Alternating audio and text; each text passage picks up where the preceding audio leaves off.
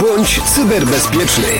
Słuchaj Radia Zielona Góra. Dowiedz się, jak nie dać się oszukać w sieci. Korzystaj z internetu z głową.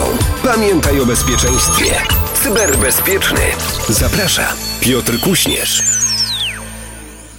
Czas na naszą audycję o bezpieczeństwie w internecie. Dziś w naszym studiu Oliver Dedowicz. Dzień dobry. Dzień dobry. Prezes zarządu Cyber Security Lab. A dziś porozmawiamy na temat kryptografii, a punktem odniesienia będzie artykuł naszego gościa Olivera Kryptografia a codzienność, który ukazał się na łamach branżowego miesięcznika Security magazyn.pl. Czym jest ta kryptografia właściwie? Wytłumaczmy naszym słuchaczom. Kryptografia może brzmieć przerażająco, jakoś dziwnie, natomiast jest to tak naprawdę dziedzina nauki związana bezpośrednio z szyfrowaniem informacji. Można powiedzieć, kryptografia już istnieje od, od zarania dziejów, od czasów Cezara, Imperium Rzymskiego. Tutaj wszystko się zaczęło od tego momentu, kiedy to rozkazy musiały być bezpośrednio transferowane z jednego miejsca do drugiego, no i te rozkazy musiały być jakoś zaszyfrowane, żeby w momencie, kiedy na przykład jakiś posłaniec zostałby przechwycony, w jakiś sposób zostałby po prostu e, zatrzymany, żeby te rozkazy nie mogły zostać bezpośrednio odczytane przez wroga.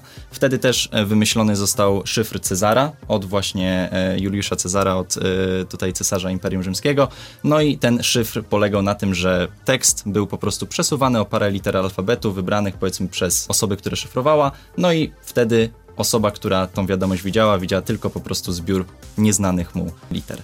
Cyberbezpieczny. I to jest ciekawy wstęp historyczny, można powiedzieć zarys, żebyśmy Dokładnie. w ogóle zrozumieli, żeby Państwo zrozumieli, ja też, na czym polega kryptografia. Jesteśmy teraz w dosyć e, ciekawych czasach. W czasach danych, które nas otaczają z każdej strony, w czasach, kiedy często dochodzi do sytuacji, kiedy ktoś chce nam wykraść dane. Jak kryptografia pomaga dbać o bezpieczeństwo danych? Kryptografia w tym momencie e, jest, można powiedzieć, w każdej naszej dziedzinie życia. Powiedziałbym, że codziennie napotykamy tą kryptografię na, na swojej drodze w wielu miejscach. Przykładowo bankowość online, przykładowo sklepy internetowe, czyli tak naprawdę coś, co też wiem, że w programie już tutaj występowało, e, czyli ten protokół bezpieczny HTTPS, zielona kółdeczka w przeglądarce, widzimy, że strona jest bezpieczna. To wszystko tak naprawdę jest kryptografią. W każdym e, etapie, można powiedzieć, naszego życia codziennego ta kryptografia występuje i chroni nas przed właśnie potencjalnymi atakami. Przykład też taki z brzegu sieci Wi-Fi. Możemy podłączyć się czasami do sieci Wi-Fi, która jest siecią publiczną, nie znamy jej pochodzenia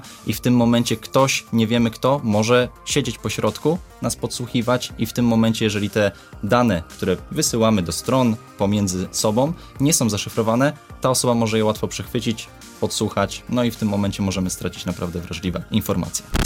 Cyberbezpieczny. Przygotowując się dzisiaj do tego programu, idąc do auta, otworzyłem auto przyciskiem na kluczyku i pomyślałem sobie, czy ja właśnie w tym momencie nie wykorzystałem kryptografii w praktyce. Na pewno w jakiś sposób może tam być kryptografia użyta, chociażby w formie jakiegoś certyfikatu, bądź też powiedzmy jakiegoś takiego pliku, e, który w jakiś sposób identyfikuje, że na przykład ty jesteś właścicielem tego samochodu i ten kluczyk faktycznie upoważnia ciebie do wejścia do tego samochodu. Można powiedzieć, że ten kluczyk działa w taki sam sposób jak hasła do naszych portali w internecie, do konta bankowego, do innych powiedzmy e, serwisów. To jest ta sama, można powiedzieć, analogia, więc, więc też przy okazji w tym momencie, kiedy te klucze już nie są fizyczne e, w większości w samochodach, no to też musimy, musimy myśleć o zabezpieczeniu tych, e, tych procesów związanych z kluczykami. A czy kolejnym takim przykładem życia, który teraz mi przyszedł do głowy, jest odblokowanie chociażby ekranu telefonu poprzez e, kciuk albo, nie wiem, specjalny wzór? To też jest element kryptografii w życiu codziennym. Tak, jeśli chodzi o powiedzmy tutaj kciuk, e, czyli powiedzmy o odcisk palca, biometrię, o ewentualnie Face ID, czyli to skanowanie głębokie e, Twarzy. twarzy,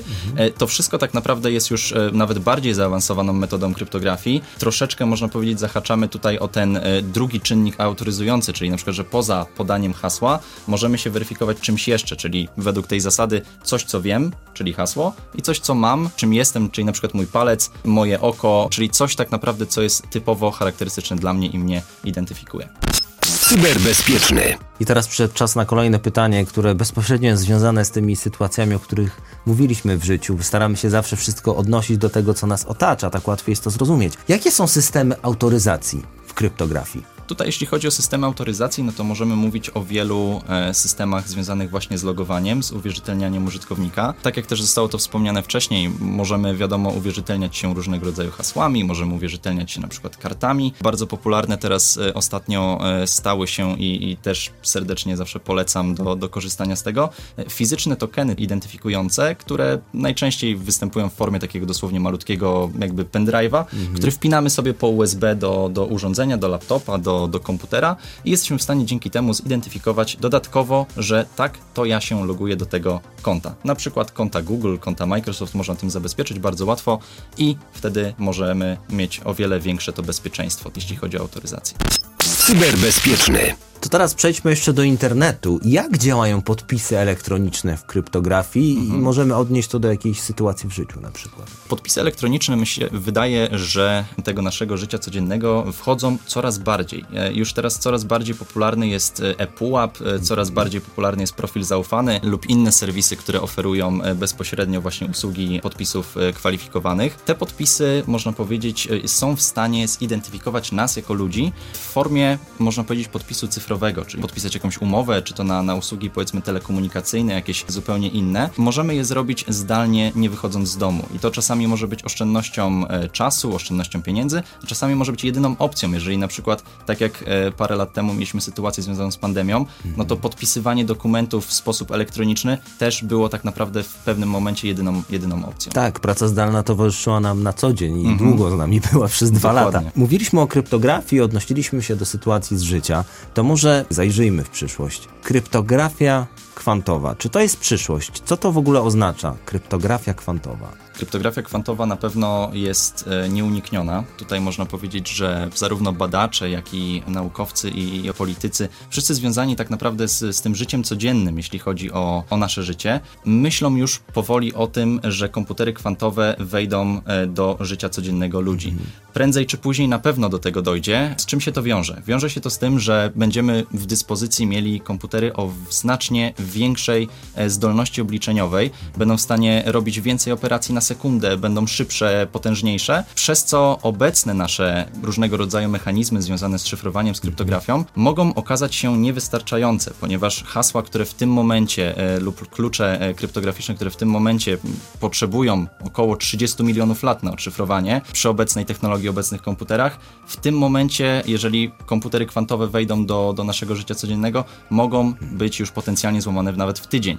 Więc mówimy tutaj o bardzo znacznym spadku bezpieczeństwa ale już w tym momencie powstały i powstają mechanizmy, które przed komputerami kwantowymi się będą chronić. Więc ta kryptografia kwantowa na pewno jest nieunikniona, na pewno trzeba o niej myśleć i po prostu jest to moim zdaniem kwestia czasu. I myślę takie ostatnie pytanie, które narodziło się jeszcze przed nagraniem, rozmawialiśmy o tym, moja refleksja dotycząca kryptografii w kontekście ludzkości. Czy zawsze to człowiek powinien być na samej górze, a technologia na dole? Chodzi mi o to, czy jeśli doszłoby do sytuacji, że sztuczna inteligencja zajmowałaby się kryptografią, czyli człowiek stworzyłby taką sztuczną inteligencję, że nie potrzebowałaby pomocy człowieka, czy mogłoby się to dla nas źle skończyć? Czy lepiej, żeby ten człowiek był zawsze pierwszy w systemie nadawania uprawnień, tak? Mhm. W kwestiach bezpieczeństwa, czy jednak zaufać tej sztucznej inteligencji, zobaczymy, co co przyniesie przyszłość? Wydaje mi się, że jeżeli chodzi o tutaj sztuczną inteligencję, o wszystkie kwestie związane właśnie z, bezpośrednio z e, uczeniem maszynowym, sztuczną mhm. inteligencją i tak dalej, jest to kwestia bardzo taka związana bardziej już nawet z etyką, z jakąś tam powiedzmy e, e, filozofią, ponieważ musimy tak naprawdę zdać sobie sprawę, że jeżeli to nie my będziemy w jakby roli tej osoby kontrolującej szyfrowanie, może się okazać, że zostaniemy pominięci w etapie tych osób, które będą do czegoś uprawnione i w tym mhm. momencie możemy nie mieć dostępu do już jakichś danych konkretnych, które zostaną przez kogoś, przez na przykład sztuczną inteligencję zaszyfrowane. Więc tak jak na przykład bardzo popularne jest szyfrowanie tak zwane e, end-to-end, czyli od mhm. jednego końca do drugiego końca, gdzie tylko nadawca jest w stanie odszyfrować wiadomość i odbiorca przez niego wskazany.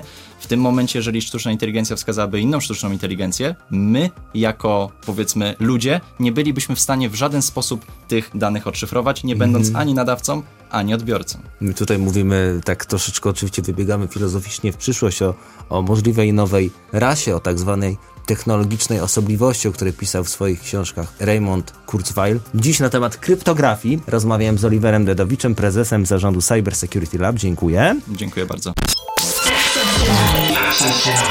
Bądź cyberbezpieczny. Słuchaj Radia Zielona Góra. Dowiedz się, jak nie dać się oszukać w sieci. Korzystaj z internetu z głową. Pamiętaj o bezpieczeństwie. Cyberbezpieczny.